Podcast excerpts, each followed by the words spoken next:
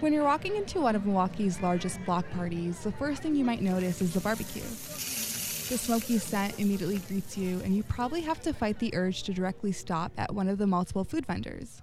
From a distance, you can see kids playing in a bouncy house. There is loud music blasting through the speakers, and community members are having a good time celebrating Juneteenth, the end of slavery in the United States.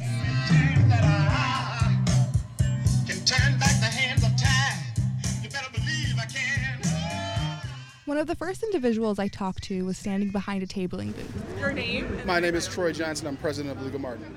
League of Martin is an organization of African American police officers, and he's here to celebrate. Well, we're here to enjoy Juneteenth. Uh, we're here to show our presence and socialize with the individuals and spread the joy and have a great time out here.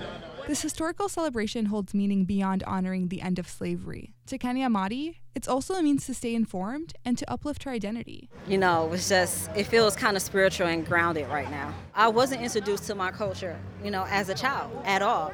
Um, it was about 10, 11 years ago when I got married, when I started learning how to love myself and learning to love my culture and actually studying my history.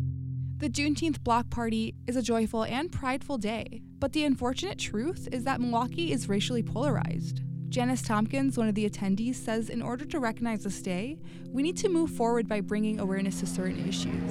Milwaukee does not have a huge African American culture in regards to economic status. Those themes came up with everybody I spoke with. I would like to see the segregation disappear. This is a very, very segregated city. I agree with the sister from earlier. You know, um, I would like to see more of our own money being rejuvenated in our community, but in order for that to happen, we do need more business here, and we do need the government funding to be able to help us to do what we need to do to educate our people. Although Juneteenth is a day that pays tribute to the past, Janice says Milwaukee's future is uniting all community members. I like to see us support one another and love one another and not be so against. It's not us against, you know, whites or any other culture. It's just us for us to progress and succeed in this world. This has been my first time attending Juneteenth Day in Milwaukee. I was welcomed with open arms, and it left me wanting more. So if you missed this block party, make sure to attend Bronzeville Week and the upcoming Black Arts Festival. I'll see you there. For 889, I'm Salam Fatayer.